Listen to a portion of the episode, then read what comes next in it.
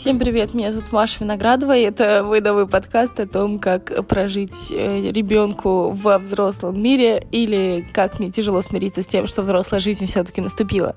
В этом подкасте у нас не будет денег, у нас не будет смысла, в принципе, существования, все наши амбиции будут похоронены, у нас будет вонючая работа, которая нам не интересна, и нам с этим как-то нужно прийти к чему-то более высокому, важному и, в общем, к тем, кто только начинает жить взрослой жизни. Думаю, этот подкаст поможет проживать сложные моменты, потому что они происходили абсолютно со всеми.